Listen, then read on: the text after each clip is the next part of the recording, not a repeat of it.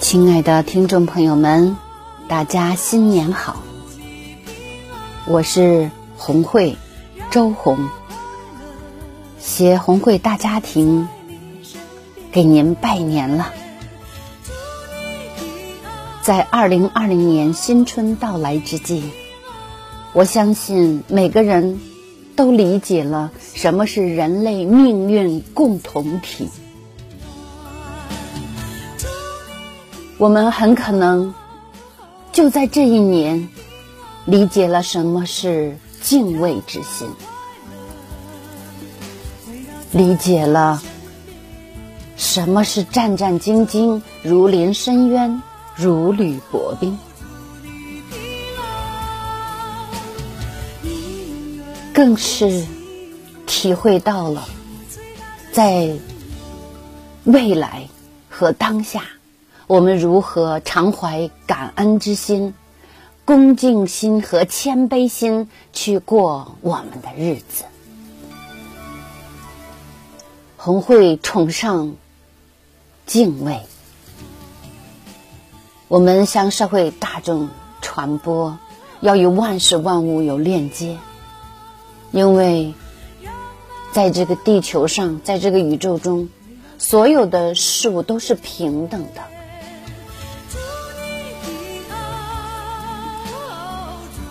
在此，我们祈祷平安，祝福祖国，愿天下所有人平安、健康。喜的，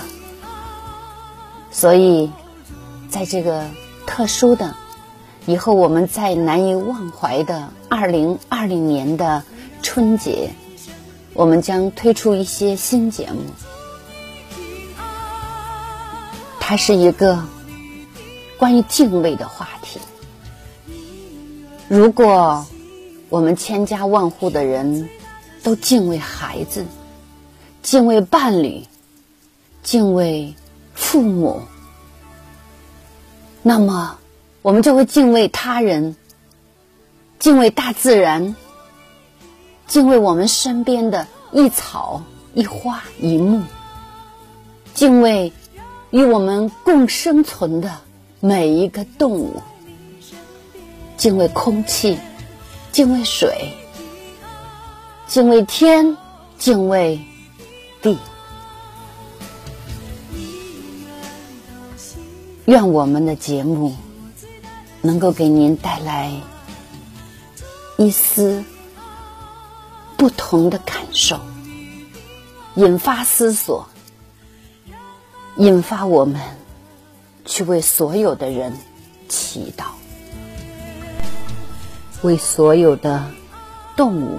植物祈祷，为万事万物祈祷。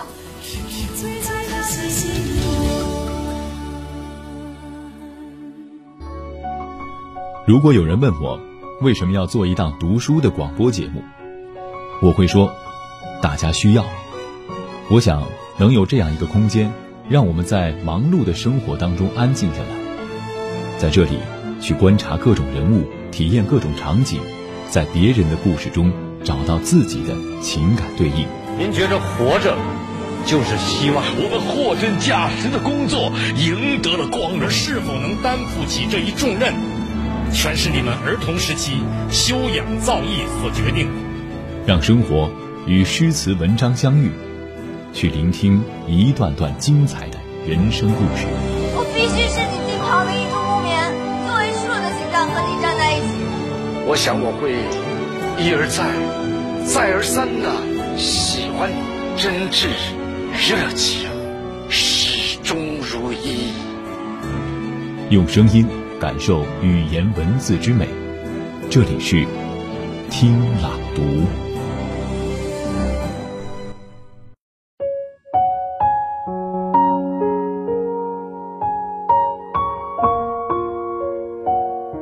听众朋友，大家好，这里是听朗读，我是王腾霄。在今天的节目当中呢，我们将会邀请专家。来走进我们的节目，为大家来解读那些传承已久的经典篇目。让我们来从另外一个角度来分析这些经典的文章背后蕴藏着什么样的感情，有着怎样的哲理。那首先呢，给大家介绍一下我们今天的嘉宾，让我们欢迎周红老师。大家好，我是周红，很开心跟大家一起共享一段美好的时光。周红老师呢，我们也非常熟悉了。之前呢，在我们的嘉宾季当中呢，有很多朋友都非常喜欢周红老师对于情感、对于家庭问题以及亲子问题的解读。那今天呢，我们首先要跟大家来聊到的志向树，应该说是很多朋友对于爱情诗的一个初始的理解。那首先呢，我们来听一听这一篇《志向树》。志向树，舒婷。我如果爱你，绝不学攀援的凌霄花，借你的高枝炫耀自己；我如果爱你，绝不学痴情的鸟儿，为绿荫重复单调的歌曲；也不只向泉源常年送来清凉的慰藉，也不只向险峰增加你的高度，衬托你的威仪，甚至日光。甚至春雨，不，这些都还不够。我必须是你近旁的一株木棉，作为树的形象，和你站在一起。根紧握在地下，叶相触在云里。每一阵风过，我们都相互致意，但没有人听懂我们的言语。你有你的铜枝铁干，像刀，像剑，也像戟；我有我红硕的花朵，像沉重的叹息，又像英勇的火炬。我们分担寒潮、风雷、霹雳，我们共享雾霭、流岚、红泥，仿佛永远分离，却又终身相依。这。才是伟大的爱情，坚贞就在这里。爱，不仅爱你伟岸的身躯，也爱你坚持的位置，足下的土地。这首诗的写作背景啊，还有一个挺有意思的故事，那就是呢，舒婷原来很尊敬的一个诗人。然后呢，来看望他。两个人在聊天的时候，这个诗人就说：“说自己一生遇到了很多女孩，有的有才华，但是呢，长得不漂亮；长得漂亮的又没有才华。”然后舒婷听完之后呢，觉得有一些气，说：“你这个不是大男子主义吗？” 然后呢，回去当天晚上就写了这么一首诗。如果说周老师让您来看的话，那这首诗您觉得写的是怎么样一个态度？他写了什么呢？那位男士呢，他是年龄比较大的。嗯，舒婷在写这个书的时候是一九七七年，二十五岁。是二十五岁 啊，能写出这样境界的诗，还很年轻啊。对，嗯，因为那个老师呢，曾经还说了后边一句话，就是有才华的又长得漂亮的女孩又太强悍。嗯，我觉得舒婷是被这句话给激惹了。是，就是你看我们女孩怎么都不行。又要我们有才华，还要我们这个有修养，然后呢，还要显得这个小鸟依人，不要过于的强势。就是有才华、漂亮，好像我们都不能满足你的角度的那个需求。是，所以呢，他就用这个橡树和木棉树。嗯橡树在我国是在大兴安岭、小兴安岭啊，嗯，就在那个 严寒呢，就北半球那个地带。对，但是木棉树呢，它是在热带和亚热带，嗯就这两棵树是永不能在一起，在一块土地上去生长的。而且在欧美国家，这个橡树啊，它就是一种力量的象征。呃是男性，所以说，舒婷拿它来比喻这个男士。木棉树本身它这个妖娆多姿，而且开那个花儿，特别大。对，通红通红的。所以其实这两个是各具代表性，代表男性的形象和女性的形象。但是你看，就在这首诗当中，您刚才也说了，这两个树好像永远永远不能不能在一生活起在一起。对，那就是不是就像生活当中，男性和女性好像永远不能相互理 解，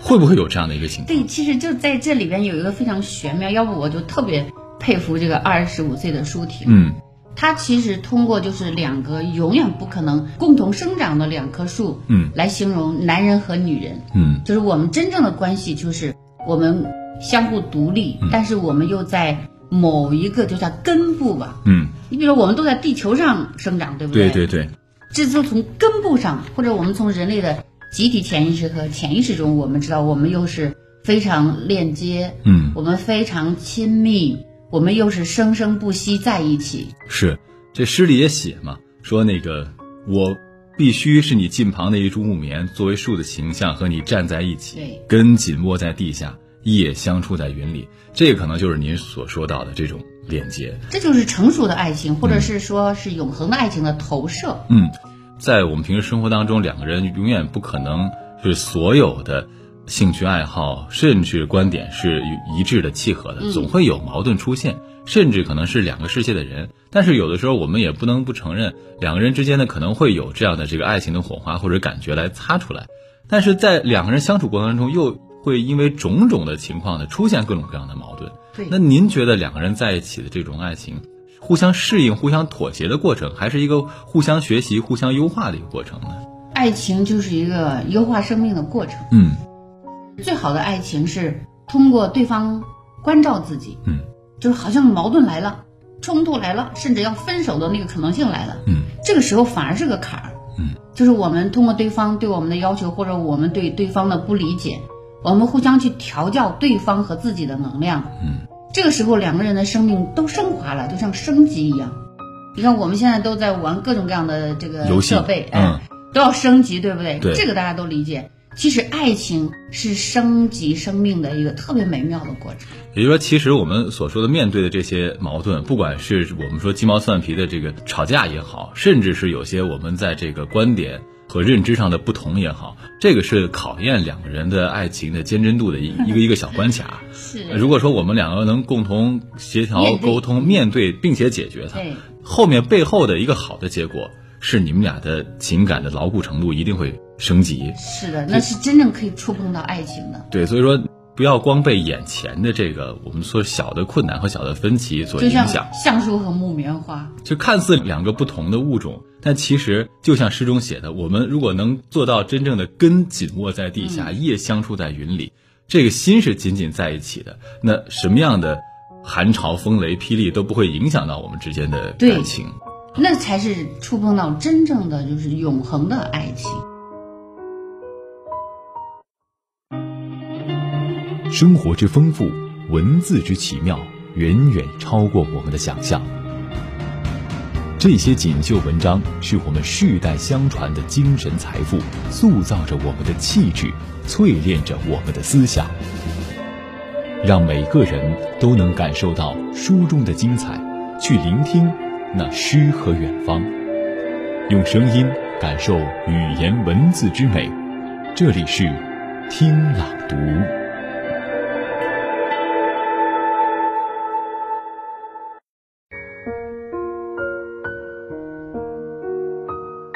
那接下来我们再来来说一说这个诗中当中还提到了几个比喻，嗯其实我也认为这几个比喻可能是几种啊这个感情之间的模式。还是比较全面的。对对对，你看这个咱一个一个来说哈。首先你看第一句，我如果爱你，绝不学攀援的凌霄花，借你的高枝炫耀自己。那您认为这是哪一种的爱情的模式呢？这个呢，就比如说，你看现在《爱情消亡史》里面有最显著的一个，嗯因为男人一直在成长，嗯长得越来越雄壮，就像橡树一样。嗯，但是这个凌霄花呢，好像柔弱无骨，她直不起腰来，她在这个男人面前好像没有价值感。嗯，这个男人呢也觉得她太缠人了，爱情被消磨了，嗯他越来越烦她，越不想回家，不想面对。这个女人呢，越来越就是哎呀愁闷呐、抱怨呐、甚至天天动不动到了十点都给这个男人打电话，嗯你回不回 来呀？就我们俗称的茶岗。对，然后男人就越来越觉得厌恶。这个是算算是一个恶性的一个循环。是，丧失了最初的我们说的这个激情之后，然后呢，在生活当中慢慢消磨了我们之间的所谓原来的这个爱情的这个色彩和最具吸引力的地方。攀援的凌霄花，而它丧失了自己的定位和价值呢？刚开始的时候呢，她就认为我就嫁了这个男人，就这辈子就进保险箱了。然后他对我也很好，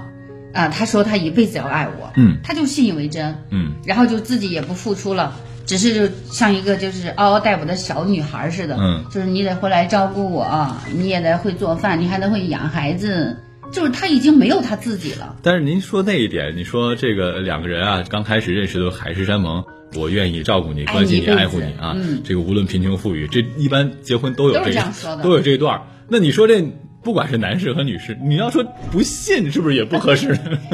这其实有点像什么呢？就是假设啊，就比如说我们俩的这个生活水平啊、呃比较一般，然后呢，这个一到重要节日，一般女士可能会跟男士说：“哎呀，你也别给我买花了，哎，那么贵是吧？对你这情人节这个买个花十块钱一支太啊贵了，对，平时都三块钱一支，别买了，别买了。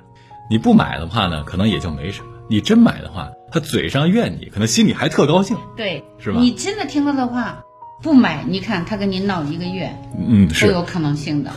前两天我还嗯坐这个网约车，还特有意思。然后我就看这个坐在后面的网约车，它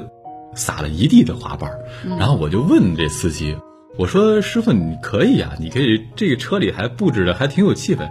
他说：“啥我布置的？就昨天一对儿情侣坐我的车，然后呢，因为这个男士情人节没给他买花儿。”这是补的花儿，然后呢，补的时候这女孩生气了，说你给我补花儿，才给我补了这么几枝，然后一把就把这个花儿摔到这个车里头了， 然后好了，恼了。 所以说，你看啊，有的时候生活当中还是需要有一些仪式感，但是也有一些事儿啊，就像呃钟老师说的，咱们不是说不信。其实这个不信在于哪种程度呢？就是你其实还是要去探究你这个人的这个情感的这个本质和对本对源。因为女性呢，她最容易把真心话闷在心里边，嗯她让你猜，嗯但是女孩的心思你千万不要猜，嗯，你就是按照大众的这种需求和模式去做，肯定不会差。嗯我曾经有一期节目说过，就是男人其实只要一年做好四件事儿，嗯家里就平安无事。哎，这个这个记住了啊， 各位拿小本本赶快记起来。好，哪四件事你儿？看春节，就春节过年啊，嗯，就是一定要问老婆，嗯就是我们先去谁家。哦，你看，你问这个先去谁家是很稳的，反正是第二家也得去，对婆家娘家都得去，对不对？是，哎，这是一个礼要备足，是吧？第二个就是情人节，嗯然后生日、嗯，结婚纪念日，对对对，这四这点。四点，对，嗯你不要忘了。建议各位在那个备忘录里提前一到两天设置一个提醒，然后当闹钟似的震对一对下，对，省提得你前到时候忘几了。天你都得把它震醒，把你自己震醒。其实， 是，然后听节目长知 识了，啊各位，我跟你讲。那其实刚才我们说凌霄花，这是一种爱情的方式啊。然后呢，我们看后面还有一个比喻，叫“我如果爱你，绝不学痴情的鸟儿为绿荫重复单调的歌曲”。那您认为这是哪种呢？就是典型的单恋是吗？这里边有一个，为什么我们要去丽荫下？我们是觉得那里面凉快，对不对？嗯，就是凉快，其实有点冷的，就是冷漠。哦，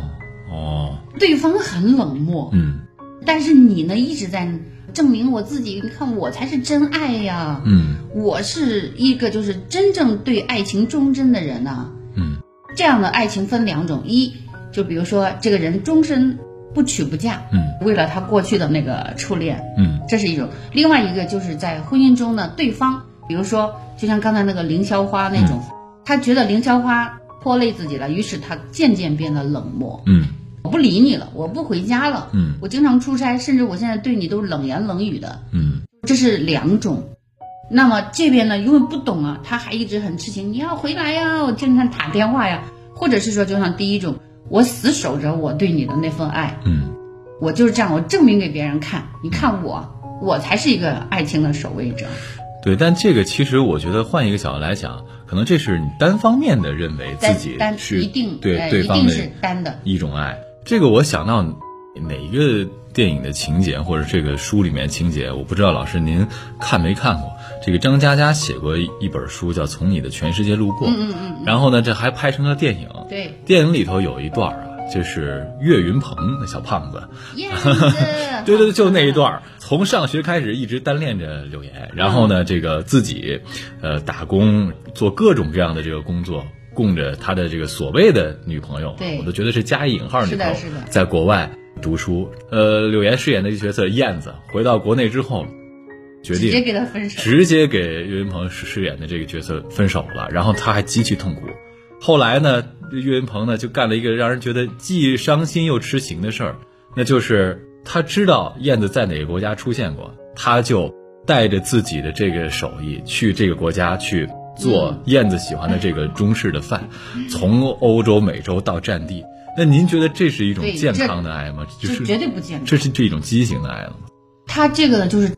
太执着了，嗯他我执太强大了，嗯因为他不愿意放下他自己的执念，嗯甚至有些人他清白感特别强，嗯他就是在向别人证明，就是你看我还是在掌握着这个事情的主动权。嗯但是其实呢，他把自己的人生都虚度了，嗯因为在他的旁边，肯定有比燕子更知冷知热的一个女孩子，或者是更适合他的人。哎，但是他看不见，嗯或者他根本就不看。其实心理学健康的首要就是重视现在，嗯，重视现在哎啊，，重视现在，重视身边人。对，去年我们婚姻有一个大数据啊，嗯就中国的婚姻呢、离婚哈、不是因为什么出轨，嗯还有一个是那个财产啊，甚至是孩子的等等问题，甚至家庭暴力都不算。嗯，你知道，就是第二大离婚的因素就是分居，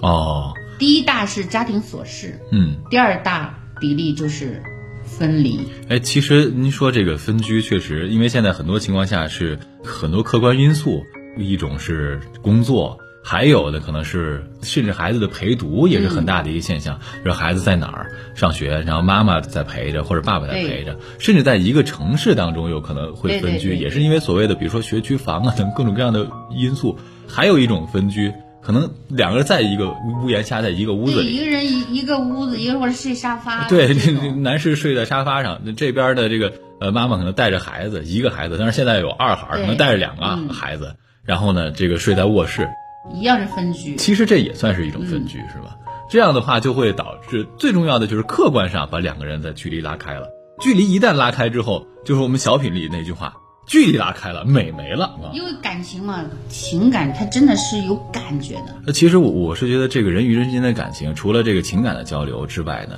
呃，有很多的这种所谓的我们叫亲密动作，其实也是增加感情的很重要的一对对环。因为我记得我在原来上学的时候看过一本书，叫《相约星期二》，我不知道有没有朋友看过。这个书的内容呢，其实也很简单，就是他的一个老师知道自己的这个生命行将结束，然后就和他的学生，呃，每周相约在星期二，两个人要进行一个交流。然后呢，这学生就讲过，说的他呢，除了和老师呢要有这个语言上的交流之外，他一定会见面去拥抱他，去握握他的手。他说，其实不管是老人也好，还是你身边的亲人也好，他们非常渴望呃能够有这样的肢体的肢触碰体的这种接触。其实这种感觉才是真正实实在在的。对，亲爱的听众朋友们，爱情呢，就是这样，好像离我们很遥远，很难以琢磨，像蒙着一层纱。但是其实，它又这么的现实，又像是让我们不得不去看清楚它的每一个瑕疵。所以说，今天呢，我们探讨的内容，大家先思考，可以讨论。我们下期节目将继续给大家分解下面的诗句。